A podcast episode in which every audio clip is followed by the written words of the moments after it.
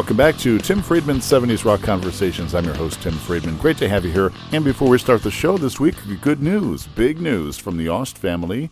Our rock expert Frank Ost and his lovely wife Martha are first time grandparents. Their beautiful daughter Nina welcomed Molly June into the world a few days back on the 10th of August, and Nina and wife Amy and little baby Molly June are doing very well. We couldn't be happier for the Ost family, so congratulations. Frank Ost, welcome back. He is our rock and roll expert, and uh, he's going to start things off now that our Hall of Fame inductees have uh, been taken care of one by one from 1986 all the way to 2021. Remember, that's right. Hall of Fame inductees are going to be uh, at uh, Rocket Mortgage Fieldhouse, a bigger venue. What with COVID and all, you can spread out a little bit more. It's an indoor venue, but it's exactly. it'll be at the end of October on a Saturday night, October 30th, right here in Cleveland. So instead of a Rock and Roll Hall of Fame inductee list, we're going to give Frankie an opportunity to give his idea. Two should get in. Give me two artists that you think should be at least nominated, if not inducted. Well, uh, this week I did come up with a couple here. First one is a, well, it's a pet project of mine, the J. Geils Band. Good one. I read a list of top 100 snubs in Cleveland.com, and believe it or not, they didn't even make the list. They are flat out one of the greatest live bands of all time. I know that personally. I saw them a couple of times. The Woofer Goofer. And I personally saw them blow some main acts off the stage as an opening act. I recommend Blow Your Face Out, which was a live album from 76. Yeah. Kind of shows them at the kind of the peak of their uh, abilities. Um, often called the American Rolling Stones, they actually opened for them on two different tours. Um, they released eight studio albums to varying degrees of success. Then they come out with um, Love Stinks, which kind of set the table, um, got a little bit more airplay, um, set the table for success, which would finally come with Freeze Frame. Yeah. Uh, international hit and number one album. Uh, still in all, they had three top 20 albums, 10 top 40 records, and including the uh, number one centerfold. Interestingly enough, they never changed any band members in their 15 year of their classic period. Um, in my opinion, they are f- just flat out the most disrespected band of all time. Uh, we lost J. Geils uh, back in 2017, but the other five members are still with us. I want to get them in uh, before anything happens to them. Uh, so uh, that's a band, as far as I'm concerned, uh, absolutely should get in. You want to hear a good tune? Um, download "One Last Kiss" from early 1979. It's a great tune. That's, they had so yeah, many. It's a good and- rock and roll song, but it's uh, more subtle. Yeah, and uh, that was the thing about them. And they did, you know, kind of the classic R and B songs. They did a lot of covers, but they also wrote some some fantastic stuff. Uh, uh, again, like uh, Sanctuary, Monkey Island. Uh, those were not played, and they did not sell well. But there's some really great tunes on there. I think they might be a forgotten band in a lot of ways. Oh yeah, absolutely. And you have another one for us, Bad Company. Well, uh, the classic lineup with the sublime Paul Rodgers, the lead singer, released six albums, all reaching the top 30 both in America and the UK, and re- four reaching the top 10. Their first three albums, Bad Company, Straight Shooter, and Run with the Pack, are the soundtrack of the mid 70s and the basis for, uh, you know, album oriented rock programming to this day. Oh yeah. Uh, and in the days before disco, songs like Can't Get Enough and Good Love and Gone Bad packed the dance floors. Finally, in recent years, Paul Rodgers is back in the fold, and they are again touring. Time to get them in the Hall of Fame while they can still perform. I can imagine it now. Frankie on the dance floor at the, the mining company. Absolutely. What was it before that? The power station or something? Something like that, Yeah. yeah. Or the Rampant Lion, or one of those places. Baratco's, yeah, yeah, whatever. So Bad Company will be featured in a couple of weeks. Uh, it's part of our continuing series. We like to hear more from. Right. Uh, um, some bands like Boston, we heard enough from, I thought. mm-hmm. And Bad Company isn't one of them. I want to hear more as we head into the 80s. I know Paul Rodgers did a lot of stuff, and we'll talk about that in a couple weeks. But you're right. They definitely deserve consideration for at least nomination. Right. We'll come back with our Two Should Get In segment next week.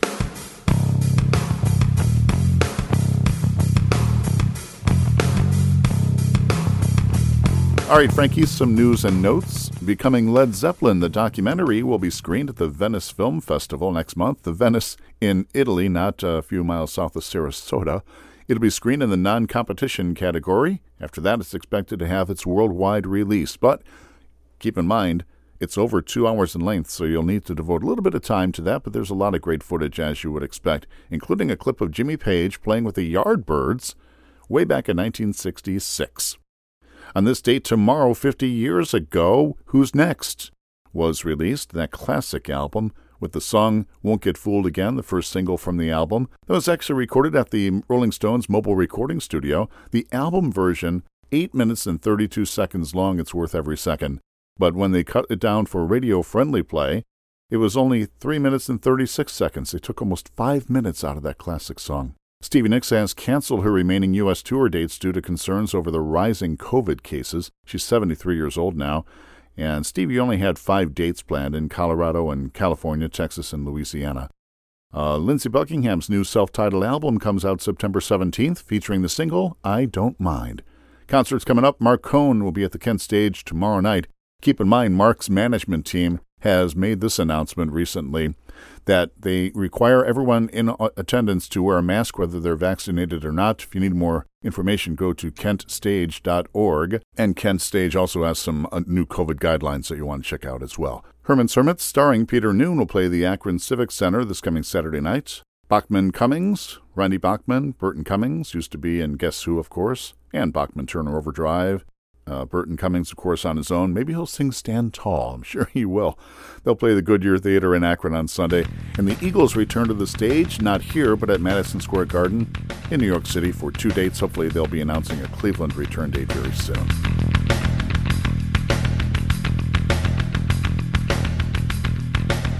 One hit wonders. Frankie, you've been waiting for this one for a long time. The Archies, Sugar, Sugar. Not quite sure if Archie sang the lead vocals or was it Jughead or Mr. Weatherbee. I don't know, but boy, when I think of one hit wonders, this has to be the greatest of all time. Uh, it was number one for quite a while. You didn't like Jingle Jangle, their follow up? I, I did like Jingle Jangle, but boy, there's nothing like Sugar Sugar. Uh, uh, you think of bubblegum music, and boy, this is it. It featured our friend Jeff Barry, who's written many, many hits, and uh, Sugar Sugar was one of them. Andy Kim also co wrote that song. He sang Rock Me Gently a few years later. That was number one for him in 74. Sung by Ron Dante, the Song of the Year in 1969, I already told you that Ron went on to do backup singing and uh, producing Barry Manilow's hits all yeah, the 70s. absolutely. So. Jingle Jangle actually made it to number 10, Frankie, but I think we still think of Sugar Sugar as a one hit wonder. I, I always get Jingle Jangle confused with uh, Tommy Roe's Jam Up and Jelly Tight, anyway. So. Right, exactly. But Sugar Sugar was just a, such a phenomenal hit in 1969, and I think we said this before it's a fitting way to end the 60s, I think. It, it started with like theme from Summer Place and all that schmaltz that you heard in 1960 came full circle right past all this stuff of the tumultuous years and the psychedelic and ended up with uh, Sugar Sugar as number one for 1969. So if you just yeah. looked at a time capsule and didn't know anything about the 60s, you'd say nothing happened in the 60s. Exactly. Musically didn't change at all. That's funny uh, that you mentioned that, but you're right. Uh, this was kind of an innocent song, and yeah, maybe we were losing our innocence, but it was, uh, it was fun nonetheless. Sugar, Sugar, the Archies. Our second one hit wonder, I had to play it for Frankie before we started recording because he had no idea what I was talking about. Softly Whispering I Love You by the English Congregation. Frankie, you know why they called it the English congregation? I'm not sure. Because Mike Curb congregation, you know, they were performing halftime shows. They were all the rage in the early 70s and beyond. Yeah, they were kind of a up with people type show, yeah. So this British band, the English congregation, knew that Mike Curb congregation was also taking a crack at the same song, and so they added the English to congregation. Gotcha. If you hear the vocals, they're sung by a fellow named Brian Keith not Uncle Bill from Family Affair, Aww. another Brian Keith. And if you're familiar with the song Into the Night by Benny Mardones, oh, absolutely. I think you'll understand where we're getting at with that song. It was written by top songwriters Roger Cook and Roger Greenaway, who we've spoken of before. They wrote You've Got Your Troubles by The Fortunes, Long Cool Woman, um, My Baby Loves Lovin', and I'd Like to Teach the World to Sing. Well, that makes sense, yeah. So Roger and Roger also recorded their version as David and Jonathan back in 1967, mm-hmm. and then the English congregation took a stab at it and made it all the way to number 29 in 1972. Wow, that's fantastic. And also uh, on the Atco record label. Remember the Atco record yeah, I label? do remember that. Uh, the B side was When Susie Takes the Plane. Pretty sure that uh, Bobby Darin's Mac the Knife was on Atco Records. On this day in rock history, August 16th, Frankie, 1962, Ringo Starr was chosen to replace Pete Best as drummer for the Beatles. I guess Pete Best never talked to the Beatles after that, not even in, in encounters backstage or something. Truly, I didn't understand. I didn't, never heard that. Peter, Paul, and Mary released their song If I Had a Hammer in 1962. In 1968, a new group, a trio called Earth, made its debut at a coffee house in Red Bank, New Jersey featuring a young 18 year old guitarist and singer named Bruce Springsteen. All right.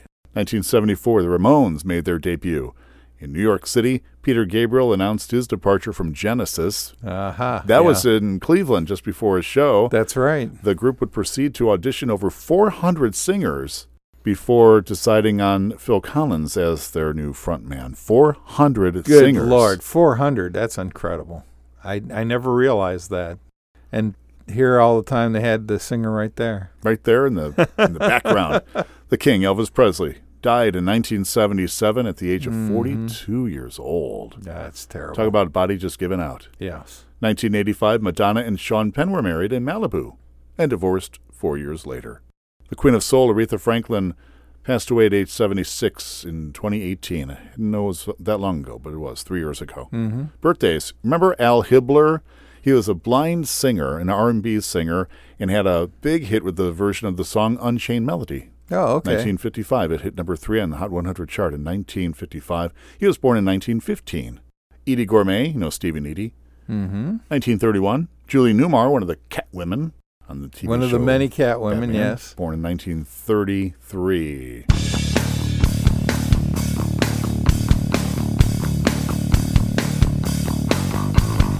All right, Frankie, as we make our way through the 70s, number one albums for the year 1971, George Harrison's All Things Must Pass. Is that in your record collection, or was it? Yeah, it definitely was. Uh, I don't think I have it anymore, uh, but sooner or later I'll probably go uh, download it from uh, one of the services. Yeah. Seven weeks at number one.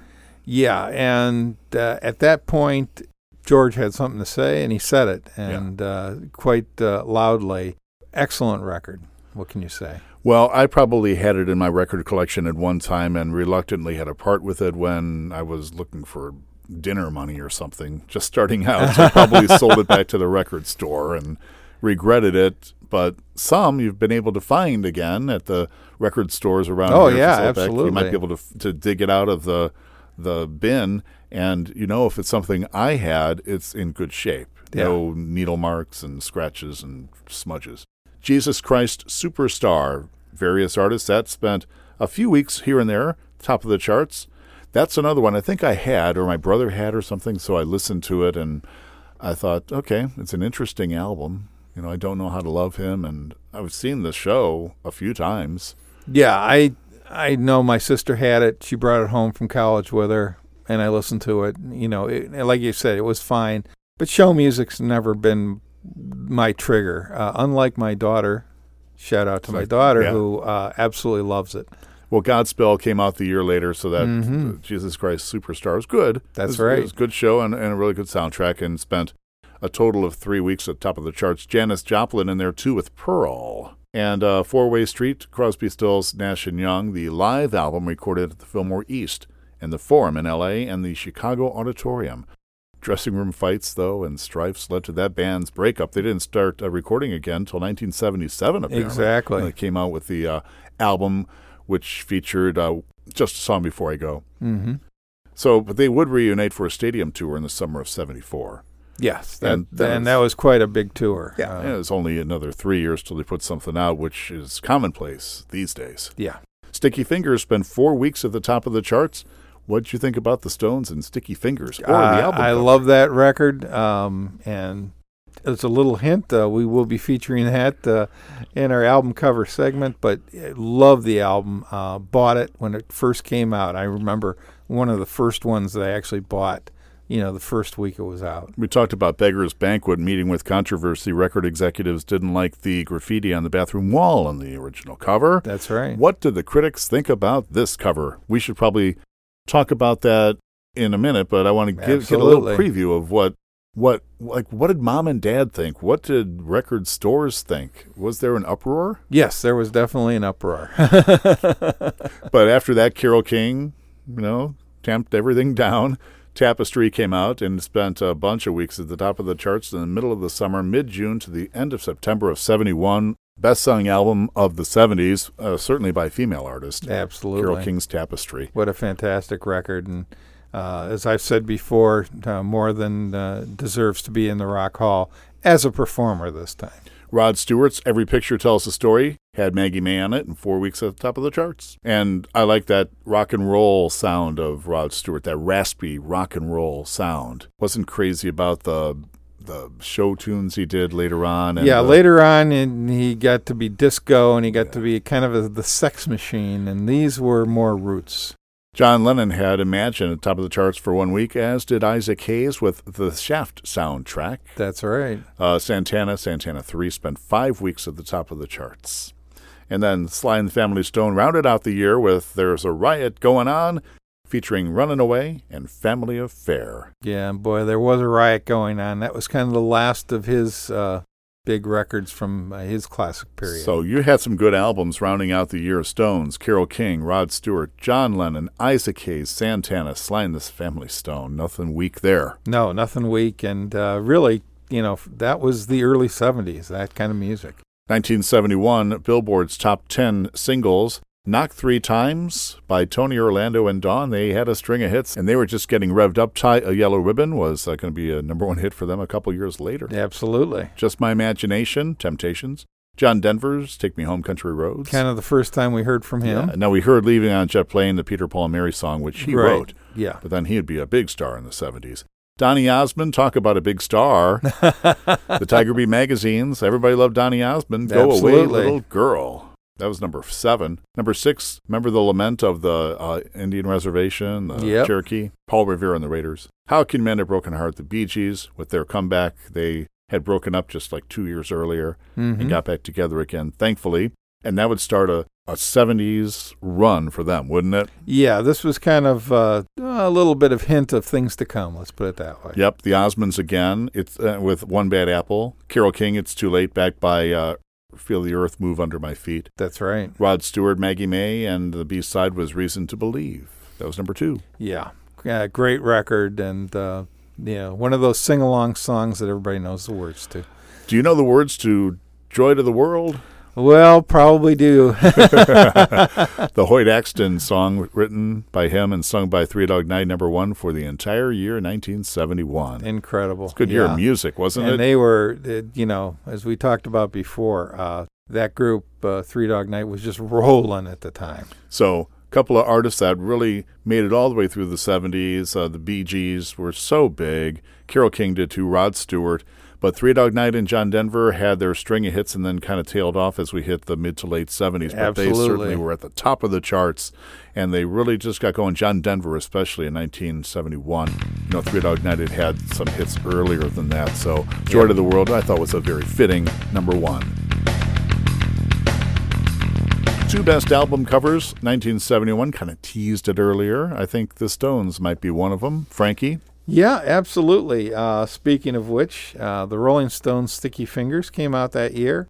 Um, and of course, the album's artwork emphasizes the suggestive innuendo of the Sticky Fingers title, uh, showing a close up of a jeans clad male crotch. The cover of the original vinyl LP, uh, released, featured a working zipper and uh, the cover photo of a male model's crotch clad in tight blue jeans. Many fans assumed that it was an image of Mick Jagger, uh, but it definitely wasn't. Now, they're not sure who actually was, but they figure uh, the artwork was conceived by Andy Warhol, who we've already mentioned with the uh, Velvet Underground and Yeah, Nico. the banana. Yeah. Um, and so they're figuring it was one of the models in his dream factory at that time. One of the biggest problems with the record was that the zip, zipper was doing damage to the record once they packed it. As you can imagine, that metal thing uh, on the outside dug right into the record. Hmm. Uh, so they had a lot of returns.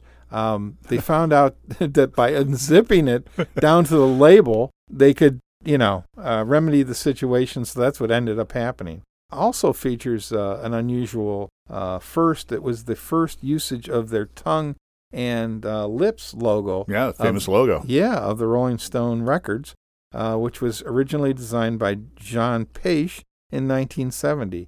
Uh, it quickly became the most famous logo in the history of popular music. Uh, I bought it, I think, the first week it was on sale, brought it home, and my mom kind of policed my record collection, so to speak. Every once in a while, she'd roll through it. When she came across that record, she rolled her eyes and she looked at me and said, just make sure your dad doesn't see this. so that's uh, Rolling Stone's Sticky Fingers. You were, what, 15 at the time? Exactly. Yeah. Uh, a little young to have something like that, uh, at least at that time. Now I think it would be, you know, pretty pretty wide open. Yeah. But back then, that was kind of uh, risque. Uh, the other one I have, um, which was uh, another big album of the year that we haven't mentioned, is uh, Chicago Live at uh, Carnegie Hall. Mm-hmm. Um, it was their fourth record, and basically what it did was kind of uh, sum up the first four uh, albums, or first three albums, and then kind of added a little bit more to it. Uh, of course, it can, the album package contained all the pertinent facts about the songs, band, content, uh, but also the original LP uh, had two giant posters of the band, a poster of Carnegie Hall's exterior, an insert about voter information, and a 20 page softcover booklet uh, that contained uh, photos of the band playing during concerts. And also, uh, it contained a full touring schedule uh, of their first tour through the 1971 U.S. tour, which had literally every concert date they'd ever played. The band official uh, official website labels the cover design as white tile. Um, the packaging contained also contains some strident political uh, messaging about how we, the youth of the country, can change the system. One of those giant posters uh, was on my bedroom wall for many a year, uh, and it really, truly it was like wallpaper. It covered most of my wall. Uh, Chicago Live at Carnegie Hall was the best selling box set by a rock act and held that for 15 years until uh, another uh, gentleman who is known for live albums, Bruce Springsteen, put out his live box set. There's lots to read and lots to look at while you're listening to Absolutely. Live at Carnegie Hall. That was the fun thing. Just bringing that home and then sitting at home, listening to the tunes, and then you had four records of tunes, but you also had all that neat stuff that was in the box. And you couldn't find a better venue than Carnegie Hall either. Absolutely. For the artist or for the listener. And I think they this uh, kind of commemorated they sold out a week's worth of concerts there. And they were the first rock act ever to do that.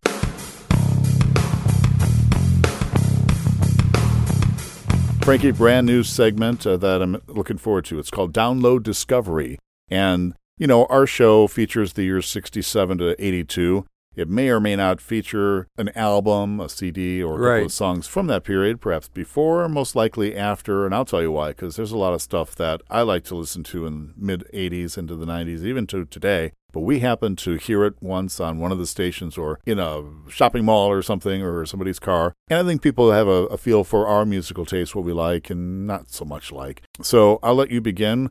Your download discovery is it an album uh, or a song?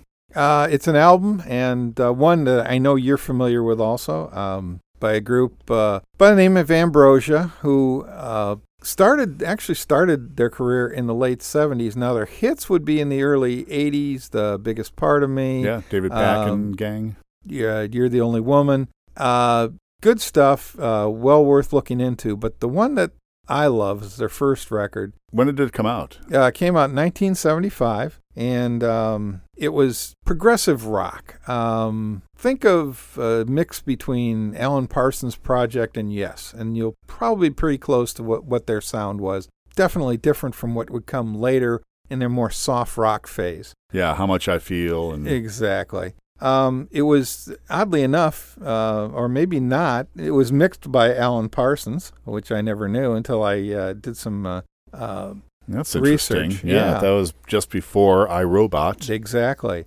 uh, which I guess they played on. Oh, really? Another thing, yeah. A Okay. couple of the uh, uh, members played on a couple of, uh, of the Alan Parsons uh, project records. Well, he was probably getting ready to work with Al Stewart too, with of the Cat. Absolutely. was doing his albums. just to give you an idea uh, what I mean by progressive rock, uh, nice, nice, very nice, which is was I love that song. of uh, the best song in my opinion on there. Was a poem written by Kurt Vonnegut Jr. Hmm. Uh, Mama Frog, which was on the second side of the album, uh, is actually has Jabberwocky recited during it, Hmm. so you can tell that they were kind of into something a little bit different than normal uh, uh, top 40 stuff. But it had a couple of um, great up tempo rockers and World Leave Me Alone, Time Waits for uh, No One, just fantastic stuff. And uh, the kind of the big hit off the album was Holding On to Yesterday, which is a beautiful ballad. That's like the uh, early fall David of Pack. '75. Yeah, Yeah. David Pack's a great vocalist. Oh. He worked with a lot of those soft, jazz, smooth jazz artists of the '80s, like David Benoit. Yeah, exactly. And uh, boy, they this is just a fantastic album. If you don't have it, it did manage to make uh, it up to number 22 on the charts. Basically, it's pretty much been forgotten since.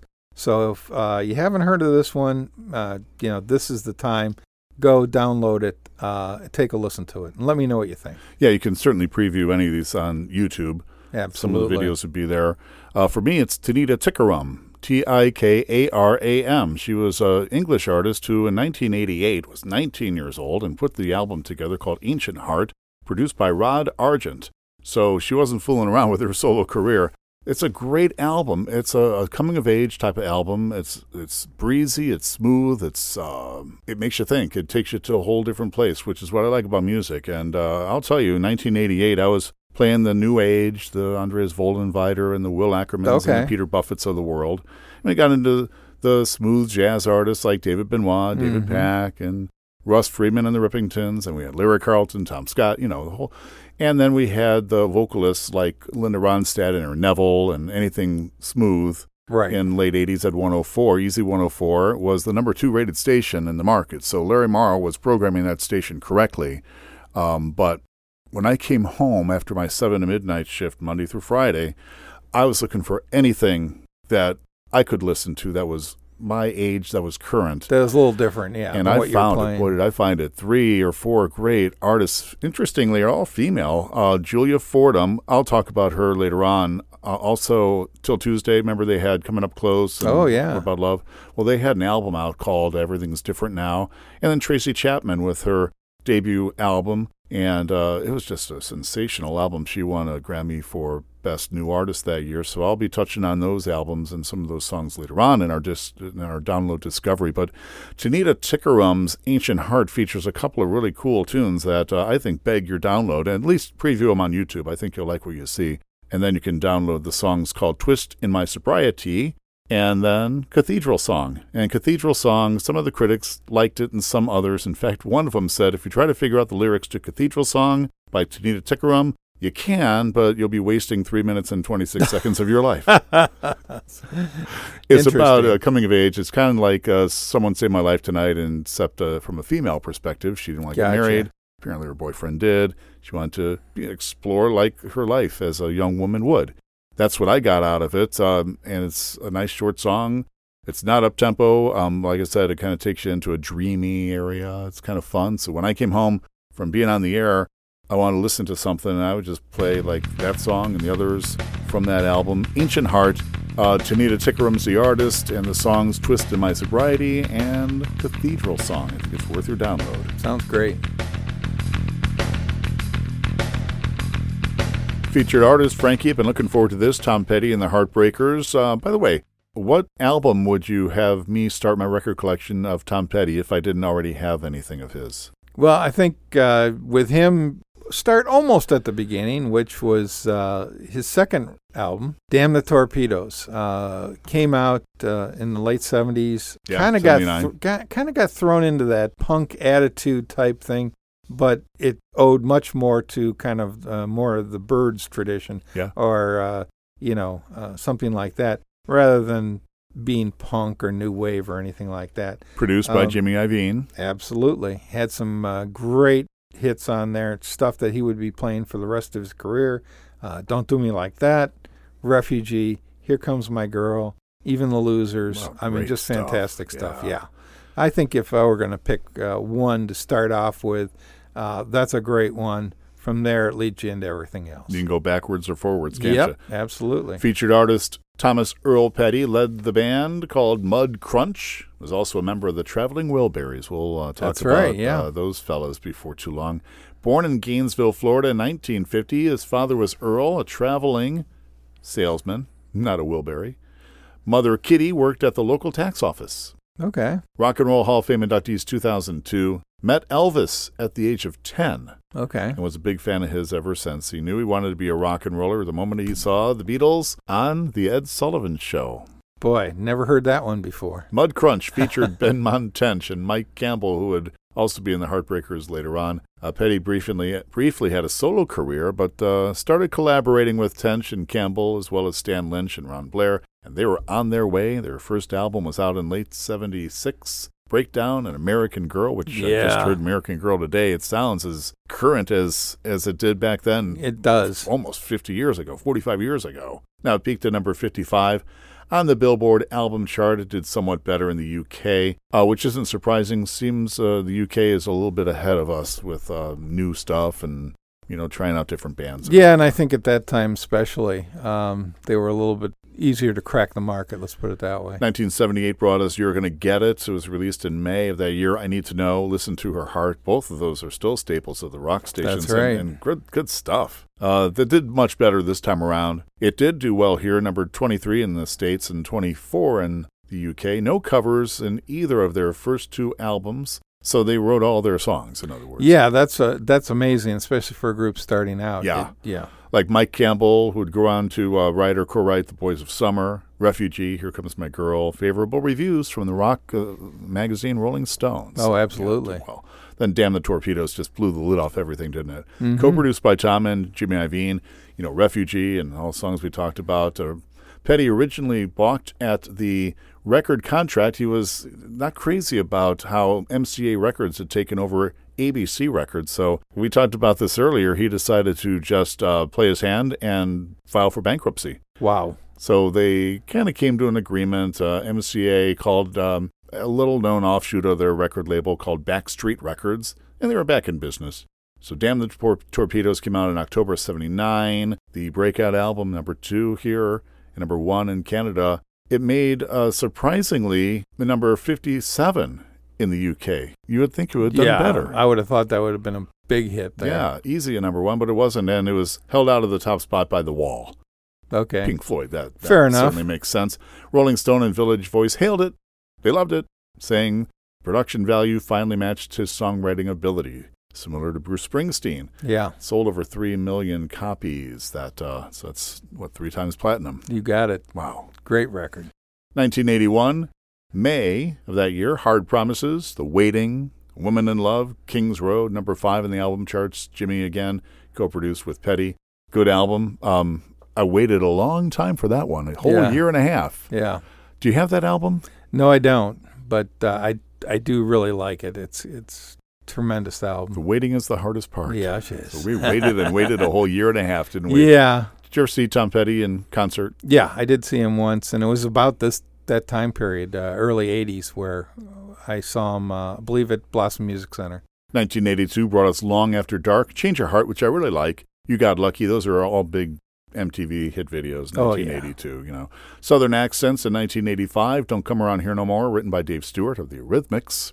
And then a live album came out in November featuring Stevie Nicks helping out on a couple of tunes, including Needles and Pins. The cover of the Searchers song Needles and Pins. Uh, That's right. that made it to number 37. That's co-written by Sonny Bono. Yeah, exactly. And it also featured a nice cover of the version of the Byrds' uh, So You Want to Be a Rock and Roll Star, which was released in Europe. That was a. I remember the MTV uh, music video Yeah. to that. Me too. Uh, Let Me Up, I've Had Enough was 1987. The first cut, Jammin' Me, was co written by Bob Dylan kind of shape of things to come. I did not realize Yeah. that Dylan had anything to do with that, but boy, now that you say it, that sounds that sounds like a Dylan record, doesn't it? Yeah, and it kind of yeah. complaining. Yes. And it wouldn't be long until he teamed up with Roy Orbison, Jeff Lynne, George Harrison to form the Traveling Wilburys. Mm-hmm. That's right. Not before Tom would do his debut solo album, Full Moon Fever, in 1989. And the Traveling Wilburys were, of course, out by then. They'd come around in 1988, right in there. And Dylan and Harrison, Lynne, Roy Orbison, my goodness. Fun stuff. Yeah, they had a conversation Tom did with Jeff Lynne, and they all collaborated. And they were working on George Harrison's album, Cloud Nine. Right. And then they decided to put something else out. Handle with Care was uh, just a great standalone tune, but they knew that their record label and the audience would definitely want more. And so they got it, you know. The end of the line.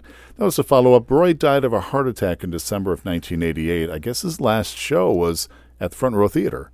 Okay. Roy, and then he wasn't feeling well and was going to go to to England to uh, film a couple of videos to support the traveling Wilbury stuff, but never made it there because he died like a couple of days later Hmm. Oh my God. in December of '88. So the end of the line has a video showing the empty rocking chair. Oh, that's right. I rem- I do remember that. they never really they were to tour, but then it didn't seem right without Roy, and it would have been an interesting an interesting tour. I would. Oh, I de- definitely think it would have been fun. Petty, his Wilbury name was Charlie T. Wilbury Jr. also did some solo stuff in the full, you know, Full Moon Fever. Had uh, Won't Back Down, Running Down a Dream, and he had help with uh, from Mike Campbell of the band, as well as Jeff Lynne and George Harrison. Yeah, that's one of those. Um, it, they've always said it's a, you know it's Tom Petty uh, solo album, but yeah, I don't know. Uh, there was Yeah. a lot going on there, uh, including some of the heartbreakers. right. Wildflowers, you don't know how it feels. A higher place, which I really liked. They used to play at the Indians games when the Indians lost in Hmm. the '90s. A higher place. For some reason, they played that song. Um, I like it though, and it features all the members of his band. So we Oh, was yeah. talking about that. You know, he got along with everybody uh, in the band, and uh, with the exception of drummer Stan Lynch, he did not appear on that album Wildflowers for some reason. Mike Campbell also uh, would become a longtime collaborator with Stevie Nicks. He worked on eight of her solo albums. I didn't know that. I didn't realize that. And of course, we know he wrote uh, Boys of Summer, Sure. Don Henley. Uh, Roy Orbison he worked with, Joe Cocker, Linda Ronstadt. Mike Campbell also worked with Paul Carrack, Michael McDonald, and Rob Thomas of Matchbox 20, either as a songwriter or producer. He's now one of the two that replaced Lindsey Buckingham, along with Neil Finn Oh, that's right. as guitarist on Mhm. Fleetwood Mac tour. Um, played I Won't Back Down at the concert for 9 11. Tom did in New York City, fall of 2001. Yeah, What an appropriate song that is. Absolutely. The following year, Tom played Taxman, I Need You, and Handle with Care at the Concert for George at the Royal Albert Hall to commemorate the one year anniversary of George's death. Right. I still can't believe it's been that long ago. That's incredible. Yeah. He was taken for from us uh, way too young. Frankie, at that concert, guess who played uh, as a guest performer in the backup band? Alto sax. Tom Scott. Really? Oh, the ubiquitous, one. Yes. Tom Petty did a cameo appearance in the 1978 film FM. Remember the DJ movie? It That's featured right, the song yeah. by Steely Dan. Mhm. He also guest starred on the It's Garry Shandling show in the late 80s, playing himself, and also in the Kevin Costner film The Postman, which, along with a was a Waterworld, kind of Yeah, kind of. spelled doom for Kevin Yeah, Costner. exactly. Kind of uh, ruined his career at the at the time. As he did, as many did, uh, appeared in The Simpsons, as well as a recurring role on the uh, animated show King of Hill, and played the role of Elroy Lucky Kleinschmidt. My son would know that because he likes King of the Hill. oh, okay. I've never seen it. Never seen it. You know, he had his troubles with his record company over the years, but he even had trouble with BF Goodrich Tires in 1987. Really? For a song they were using for one of their ads, he said, no, no, no, no, no, no, no. Can't do that. So he was actually awarded 12.5% of the royalties, along with Jeff Lynne, for the Sam Smith hit called Stay With Me a few years ago. Remember, that was kind of a controversial thing. Sam Smith had Yeah. that, that song, and, and uh, it sounded like I Won't Back Down. So he got 12.5% of the royalties. Okay. Thanks to Jeff Lynne. Tom passed away in October 2017. Yes. It's so sad. Just a couple of weeks before his 67th birthday, found unconscious in his home, taken to the hospital, resuscitated, would pass away. It was eventually determined that he died accidentally of cardiac arrest after taking a mixture of painkillers and antidepressants. Apparently, Mm. he was in such pain uh, from the hip that was supposed to be replaced. He was in a lot of pain with his knee too, but he just wanted to be on the road and perform in front of Yeah, the people, and that meant that would have meant a long rehab for him with those two procedures, which Sure. are serious. So he felt he owed it to his fans and his crew not to take time off to have that surgery. So instead, kind of Wow. you know managed with the pain with the painkillers and the antidepressants. Yeah, but that's not a good way to. It's not a good way to handle it. Yeah. Hollywood Walk of Fame star, 1999, Tom Petty. And then uh, George and Ira Gershwin Award for Lifetime Achievement in 1996. Oh, really? Wow. That's quite an accolade. That's quite a. Yeah, that's big time. Billboard's Century Award and the Rock and Roll Hall of Fame inductee, which we mentioned earlier, 2002. That's quite a career for Tom Petty. Absolutely. So I think I, I know I have damned the Torpedoes. I don't know anybody who doesn't. Yep. And that was one I did not part with at the record store while selling them back. I kept that Oh, one. And I think, like I said before, I have some on CD as well. And I've downloaded. I, I have that album probably three different ways. Right. I know I have uh, Full Moon Fever. Yeah. Definitely. And Traveling Wilburys. Mhm. I think everybody has that CD right. too. Handle with Care was a great song. Good, good tune, and uh, it was a lot of fun. I would have loved to have seen them in concert. Yeah, definitely. That would have been fun. And some more music from them too. Not Mhm. all the time. It's something that maybe would have been re- recurring through yeah, the 90s. I think that's what they would have done. Yeah. Yeah. It's good that he also got along with his bandmates. You know, there's so much strife involved, and, you know, whether there's petty jealousy or not, or whatever reason people leave a band. Sometimes you lose your drummer or your keyboardist, or they want to do other things. Yeah, there's so few that seem to get get along. I mean, we've told the story a hundred times, haven't we, Mm. about uh, the people that don't get along. And so it's nice when a group gets along. Do you- I, I don't know if he ever appeared at Blossom. Do you think? Uh, What's that? Tom Blossom Petty? Music Center? Yeah, I Yeah. think that's where I saw be a him. good venue Yeah, for him, wouldn't you think? Yep. Uh, can be interactive with the crowd and, you know, just Just the right size Yeah, too. Right size. Seemed like a really good guy. You know, somebody you want to work with. A lot of people did. Stevie Nicks loved working with him, and so many Absolutely. other people. So it's a shame we lost him at a relatively young age of sixty-seven years old, or right around there. And but uh, what a great compilation of music he left us. Definitely. Tom Petty and the Heartbreakers, are featured artists this week. Frankie, thanks so much for joining me. Well, thanks for having me. Next time around, we'll continue our More From category. We'll be talking about Bad Company. They got in in 1974 with that fantastic debut album. Oh yeah. Straight Shooter came around, and then 1979 and Rock and Roll Fantasy, and that was about it. Yeah. They didn't last No, long. they didn't. We'll explain why and how, if we can, in our next episode of Tim Friedman's 70s Rock Conversations. Thanks so much for listening and for your downloads. Heard all over the world. Now you can listen to the podcast wherever you get your podcasts, and we really appreciate you listening. See you next time.